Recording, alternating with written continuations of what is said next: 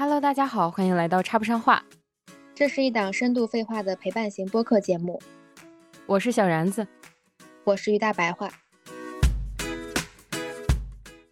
对，那我们再拉回来嘛，就是说到文艺和矫情这件事儿，我决定，嗯，从改变自己开始，就是慢慢的去接受文艺不等于矫情这件事情。嗯，对，嗯，其实我我现在反而对文艺这个词儿不是特别的排斥了。哦，为什么？因为。首先是已经很久没有人用这个词儿 形容过我了，以至于我对这个词儿非常的陌生。嗯，另外另外一个就是，嗯，你要接受，就是这个世界上就是有文艺的人，有鲁莽的人，对，有变态的人，然后有善良的人，然后还有就是你同时可以是一个文艺的，又鲁莽的，又善良的，又变态的。你说的 太好了。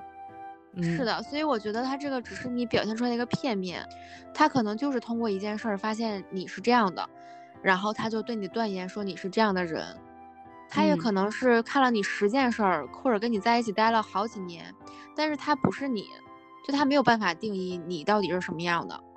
我觉得可能最根本的是你首先要去立住你自己的内核是什么，对，然后如果就是。但是我可能也没有那么的独立啊，就是我我觉得我自己就是一个什么 A B C 的人，我就没有 D 的这个属性。我是那种，比如说我觉得自己是 A B C，然后你跟我说你你你你好 D 呀，然后我就会 去想一下，哎，我是不是有 D 的这个属性？然后发现哎我有，那我就把它填进去。后来发现哎我没有，那我就觉得哦你对我的判断不太准。嗯，对我现在是这样的一种想法。你说的特别好，因为我当时我刚才就是。突然间想到，就是说，嗯，文艺很很可能只是我们的一面，嗯，而夸我们文艺的人，可能也许他只看到了我们这一面，嗯，对，所以就是这件事情就会让我释然很多，而且我觉得，呃，我之前很不喜欢矫情这个词嘛，因为我就会觉得矫情是一个很很不好的一个词汇，因为我去评价一个人矫情都是那样式儿的，我觉得我不想当那样式儿的人。嗯，但是我后来又觉得，嗯，生活里有一些小矫情也挺好的，因为这个矫情也许是我们发泄的一个出口，就是当我们情绪非常难过，或者是需要一个宣泄的这么一个的时候吧，嗯，我觉得我们做任何事情都是可以被原谅的。当然不能做那种伤天害理，然后违背公序良俗、违法的事情，这些肯定是在原则上是不允许的。但是我觉得你发一发小矫情，甚至是小小的任性一下，小小的发一下小脾气，我觉得这反而是我们能够自我调节的一个一个现象。其实这是好事儿，因为往往当我们自己都没有办法自我调节的时候，可能我们就会生病了。是的，而且还有一个我想补充的点就是，嗯，我我内心里面或许会觉得一个矫情的人，他其实也是一个幸福的人。哦，因为他因为他没有经受过比这个更惨的事情，所以他才会觉得这件事情对他影响特别大，他才会表现的非常的应激或者就非常的过激。哦，就比如说他可能从来都没有磕过碰过，然后他碰了一下，就是可能被。被一一只狗的尾巴碰到了一下，然后他就会哭，那就说明他此前从来都没有经受过这样的事情，那他就是一个非常活得非常幸福，有很多人爱他跟包容他的人。嗯，对，还有一种可能就是像你说的，他的确可能最近承受了太多，或者我们最近承受了太多，以至于一个小小的火水花都会成为压死骆驼的最后一根稻草。嗯，所以。嗯，就比如说，我举一个非常简单的例子，也是前两天上周吧，就是我有一件事儿，特别的焦头烂额，然后中间有一个小的环节，我想让我的同事帮我去查一个东西，但这个东西呢，我也知道它在哪儿，但是特别费劲儿，就是因为我对这个同事的期待是他可以马上告诉我，我就不用再去特别费劲儿的去找了。但是我跟那同事说，我说，哎，你能帮那帮我把那个什么什么东西给我吗？就。找给我，然后他就会说，嗯，这个东西是多么需要我们每天就是一下就能找到的一个东西。你你为什么会管我要这个？你自己就不能找吗？他大概就是这个意思。我当时特别的委屈，就因为我就已经觉得我自己焦头烂额到不行了，然后我就很很充满期待的想要让他去帮我查一下那个东西，然后他却虽然他这个抱怨也是也是那种就不是真的抱怨啊，就只是跟我开玩笑的那种，没有特别的真的抱怨，而且他最后还是给我了，但是那一瞬间我我内心非常的委屈。不过那个委屈很快就没了，因为我当时非常清楚，我当时就是真的是因为工作非常焦头烂额，然后就很很很烦。然后我另一方面我又觉得这件事儿的确是一个我自己应该可以做的事儿，就是我本来就应该是我自己做的事儿。然后我去让同事去找，然后我同事在想，我同事会不会也 在经历比较烦躁的事儿，然后还被我提出来一个这么幼稚又耽误他时间的一个需求。对，反正我是觉得。进入职场之后，寻求人帮助这件事情会变得很难，就是别人不帮你才是本分，帮你了其实是我们需要感恩戴德的一件事儿。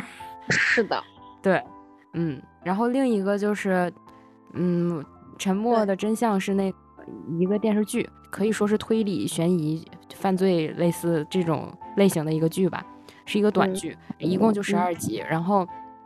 是白宇演的，我当时真的就是看完这个电视剧之后特别喜欢白宇，我觉得，呃，就是还不错。就是当时这个剧情是说，白宇作为一名检察官，他为了一个案子，真的是舍弃了自己所有的事情，舍弃了爱情，舍弃了工作前途，他就是为了追寻一个正义的真相，真的非常的，呃，就是难受看的。然后他后来有一阵儿是，好像是因为被，因为他不能再往下下查嘛。因为在 在往上查，可能就是你懂的，就是我们政府系统可能不是我们政府系统，那个剧里的政府系统可能有一些腐腐败的一些诱因什么的，然后他就阻止他继续查下去。然后呢，当时他的对手也是就是暗算了他一波，然后就把他搞到搞到呃监狱里去了。所以他本来是一个前途光明的，又年轻又能干又有能力的一个检察官，结果就进了监狱，就为了去查一个案子的真相，进了监狱。然后等到他再出来的时候，就人已经人已经是中年了，然后就是头发也有白头发了，然后还蓄上了胡子，就是整个人很颓废。然后当时一直帮助他查案子的另外两个伙伴，就是跟他一起吃饭。然后吃完了，还是吃到中间的时候，这个白宇他发现他自己钱包丢了。哦，我那场戏就是这，就是这个男主角应该叫江阳，对，好好像是，就是白宇演的这个角色就崩溃，大哭痛哭，然后整个人就像就是觉得自己的世界崩塌了那种绝望，但其实只是就就是其实只是丢了一个钱包而已。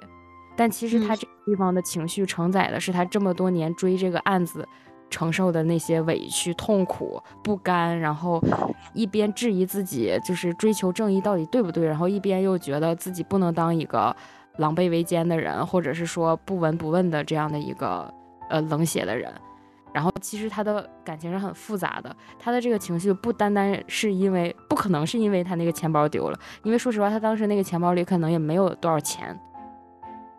嗯，对，然后就是那场戏就看的人很心碎，然后我就就是那场戏对我触动也挺大的，我就觉得可能在我们生活中我们看到的一些事情，它也并不是这个是这个情绪的真相，就我们看到的一些人的情绪，可能并不是这个情绪的真相。对你讲的这个故事，让我想到了那那个词儿叫什么“未经他人苦”，苦，嗯，莫劝他人善，嗯。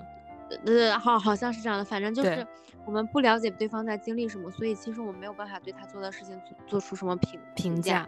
对对对，是这样的。所以就就是这样，以后我就宽容了许多。我就觉得没关系，你你说我文艺也好，就是起码我这还你还是在夸我文艺，而不是直接就说我矫情或者怎么样的。而且我也是因为我认为文艺等于矫情，所以我才会觉得我受到了冒犯。对，就对。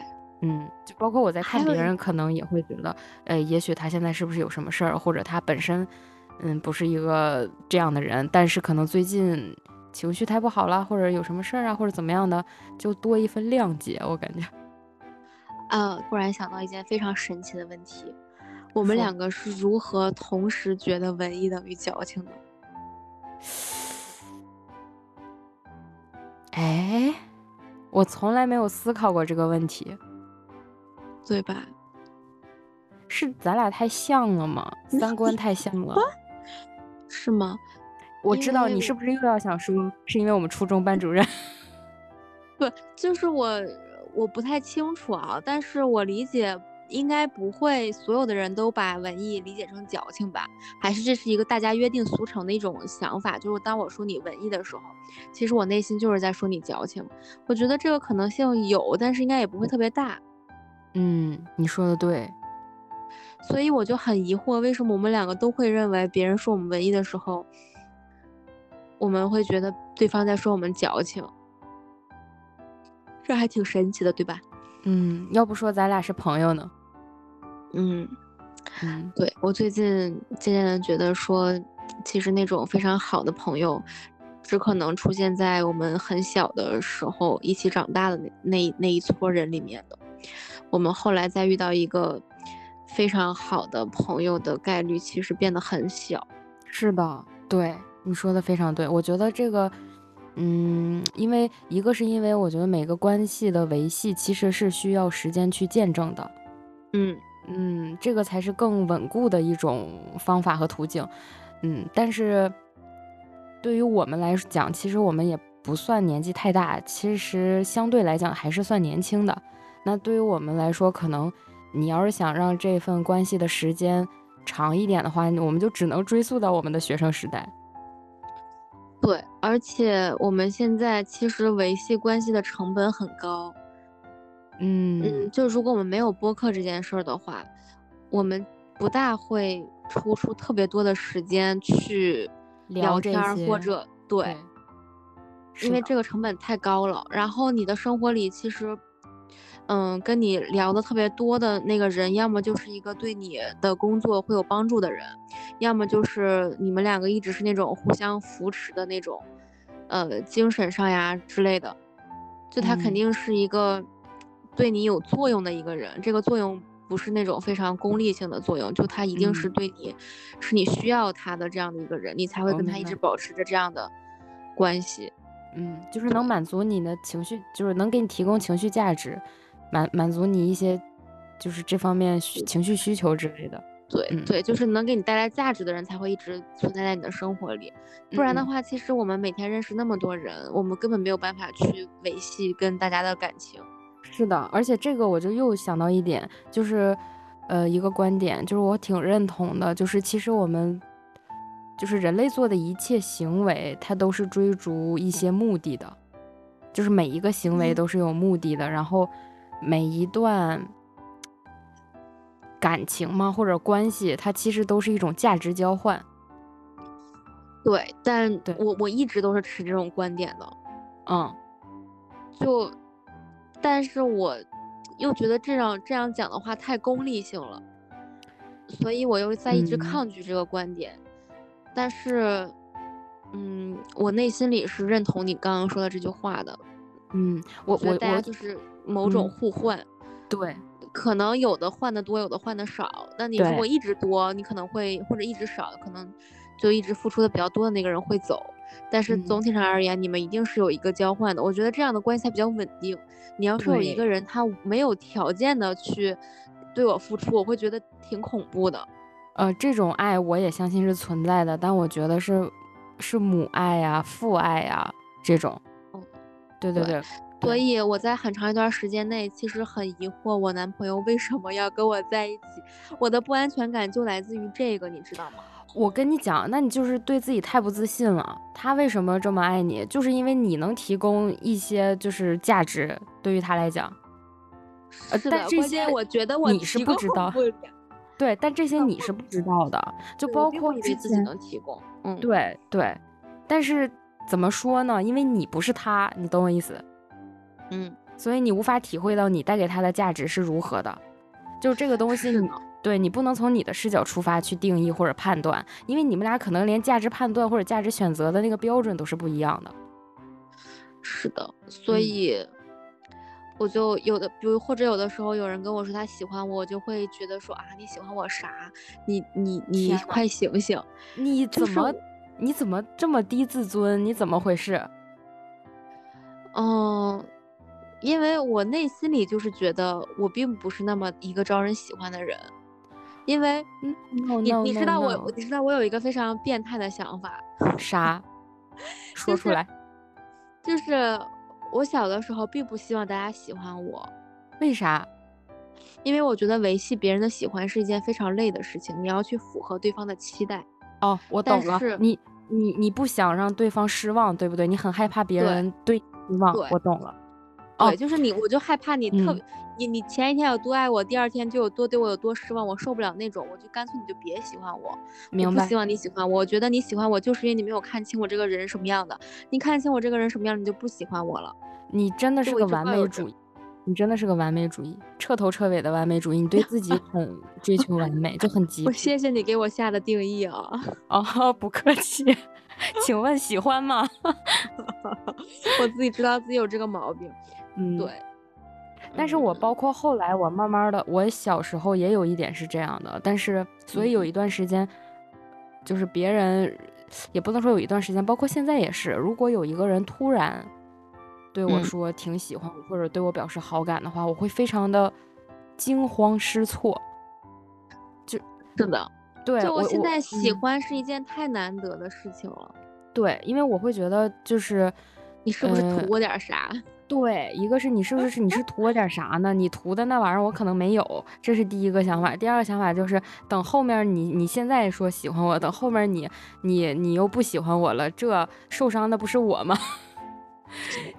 对，就是你爽完了，你你喜欢了的时候喜欢，然后不喜欢你走人了，你爽完了你走了，然后那受伤的不是我吗？就会开启一种自我保护的机制。对，是的。但是但是你的这个问题有一个问题，嗯，就是他喜欢你和他不喜欢你，其实对你没有什么影响。有的有的，我因为我有一个毛病，就是我很喜欢别人喜欢我，就。这个感觉你不享受吗？没有人会不喜欢别人 喜欢他吧？好好复杂。但是我认为，一个真正独立的人是不会因为别人的喜欢或者别人的不喜欢而改变自己的那种情绪和对自己的自我价自我价值认同的。我同意你说的不改变对自我的自我价值认同，但我不同意你说的情绪那一点，因为我觉得情绪这件事情就是人性就是软弱的。就是那如果一个变态说他喜欢你，嗯，你也会喜欢他喜欢你吗？我会说哈，不愧是我，但是我会赶紧远离。我会说不愧是你。但他如果有一天不喜欢你了，你会失望吗？那倒不会。如果有一天他不喜欢你，我会很庆幸。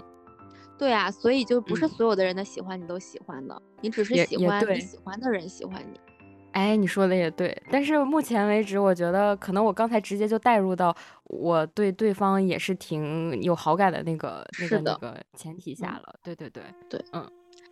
所以其实你你害怕失去的是一个你喜欢的人的对你的喜欢，嗯，或者是本来我没有那么喜欢，但是在相处中他让我喜欢他了，但是他却不喜欢我了。是的，就比如说我有的时候会有这样的经历。就莫名其妙的会有人，比如说，其实我是能 get 到的，就像咱们上一期聊的那个 crush 的话题，嗯，就你可能就是有一种莫名其妙的冲动，他就那首歌怎么唱来着？反正就是莫名喜欢你啊啊！莫名我就喜欢你是吗？对对对，请一定要配上这个配乐，然后莫名我就喜欢你，深深的爱上你，没有理由，没有。原因，然后就会有人莫名喜欢你。其实，而且我觉得很多时候这种喜欢是相互的，就是你那个时候也对他有好感，然后他对你有好感。但是呢，可能你不会，你觉得这是个错觉。但当他真的说出来，那就是他喜欢你的时候，你会觉得啊，为什么你不要这样？你在你要干嘛？就是你图我啥？就是会有那种感觉。但其实内心里，我是觉得说，我我我能 get 到你，我因为我也很喜欢你。嗯但是就是因为一些自尊也好，或者害怕，呃，伤心也好，或者担心对方只是在玩弄你的感情也好，你往往不会那样说，就保护机制太强了。嗯，对。所以会就会错失掉很多，嗯，很好的机会。对，不过现在我也有男朋友了，我也 没有什么资格有这种机会了。也不光是这种，就是也不光是对 crush 吧，我觉得比如说交朋友啊这种的友情啊啥的也挺好的。主要我现在对交朋友这件事儿，嗯，就是我觉得，对，就我觉得一个人如果他他跟你他愿意可以跟你聊天，他愿意抽出来时间跟你聊天，那他就挺喜欢你的，因为对。现在现在我我觉得大家太忙了，就是谁能愿意跟你聊天吃个饭，那一定是他喜欢你。也有人很闲，所以我现在我我这两天就一直在跟那个帅哥中介聊天，但是我就就是如果按照你的那个逻辑，就是我们就是互相对对方有好感的，但是我又觉得是因为他太闲了，就是没有社交，所以 那他可以跟很多人聊天，他不一定非要跟你聊天的。谢谢，有被安慰到。就是能跟你闲聊天的人，其实是非常难得的人。嗯，也要么就是他也真的非常的寂寞，就是他真的是非常的寂寞。但是你想，如果是一个你很喜欢跟他聊天的人，他多半是一个情商还稍微可以的人，你才愿意跟他一直闲聊天，对吧？嗯，那你欣赏的这样的一个人，或者你愿意聊天的这样的一个人，他也聊，他也喜欢跟你聊天，这是非常难得的。确实，你说的对。我应该乐观一点，嗯，是的，主要就是我代入我自己，我的确是，哎，非常不喜欢聊天。我现在对聊天这件事非常抗拒，我只我就把它当成一个工作，你知道吗？就我经常回家以后，我的手机就再也没有人联系得上我了。嗯，对我不是有两个号嘛，然后那个大号我基本就放在那儿，然后一晚上都不会去看，嗯，因为我觉得我我。不要去远离那个社交场，但是我又会拿这个小手机，然后不停的刷，挺好的，也挺好的，我觉得就是留自己一份清静嘛，就是谁不谁都需要这样一片安静的时刻，净土是吧？对，净土对。然后另一个就是我还想补充一点，嗯，我觉得我现在的状态是属于那种，就是没关系，就是你喜欢我或者不喜欢我。的话，我不会给自己这么多压力，因为像以前，如果一个人表示对我的好感或者挺喜欢我的，我就像你一样，我会害怕让他失望，就是我害怕会做错什么事或者做到什么，嗯，他可能不太认同的事情，然后导致他对我的这个喜欢的这个值会降低。但是我现在是觉得这是一件很正常的事情，因为他如果能这么短时间或者这么轻易的就表达表示对我的喜欢或者对我有好感，那就说明他并不了解。这个全面的我，他可能了解的就是那个片面的我，不是一个完整的我自己。对，那随着接触或者是随着了解的加深，他也会调整他的那个喜欢值，然后他对我的预期也会也会有所调整的。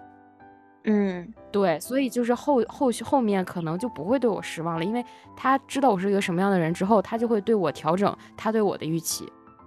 嗯，我会有一个这样的想法，对。所以，慢慢的就是会变得坦然很多，也从容很多。嗯嗯，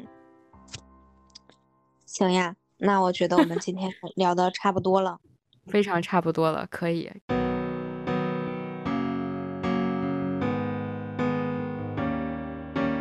以上就是今天的全部废话。如果你喜欢本期内容，欢迎在评论区和我们热烈的互动吧。欢迎大家关注、订阅、转发。我们下期见，拜拜。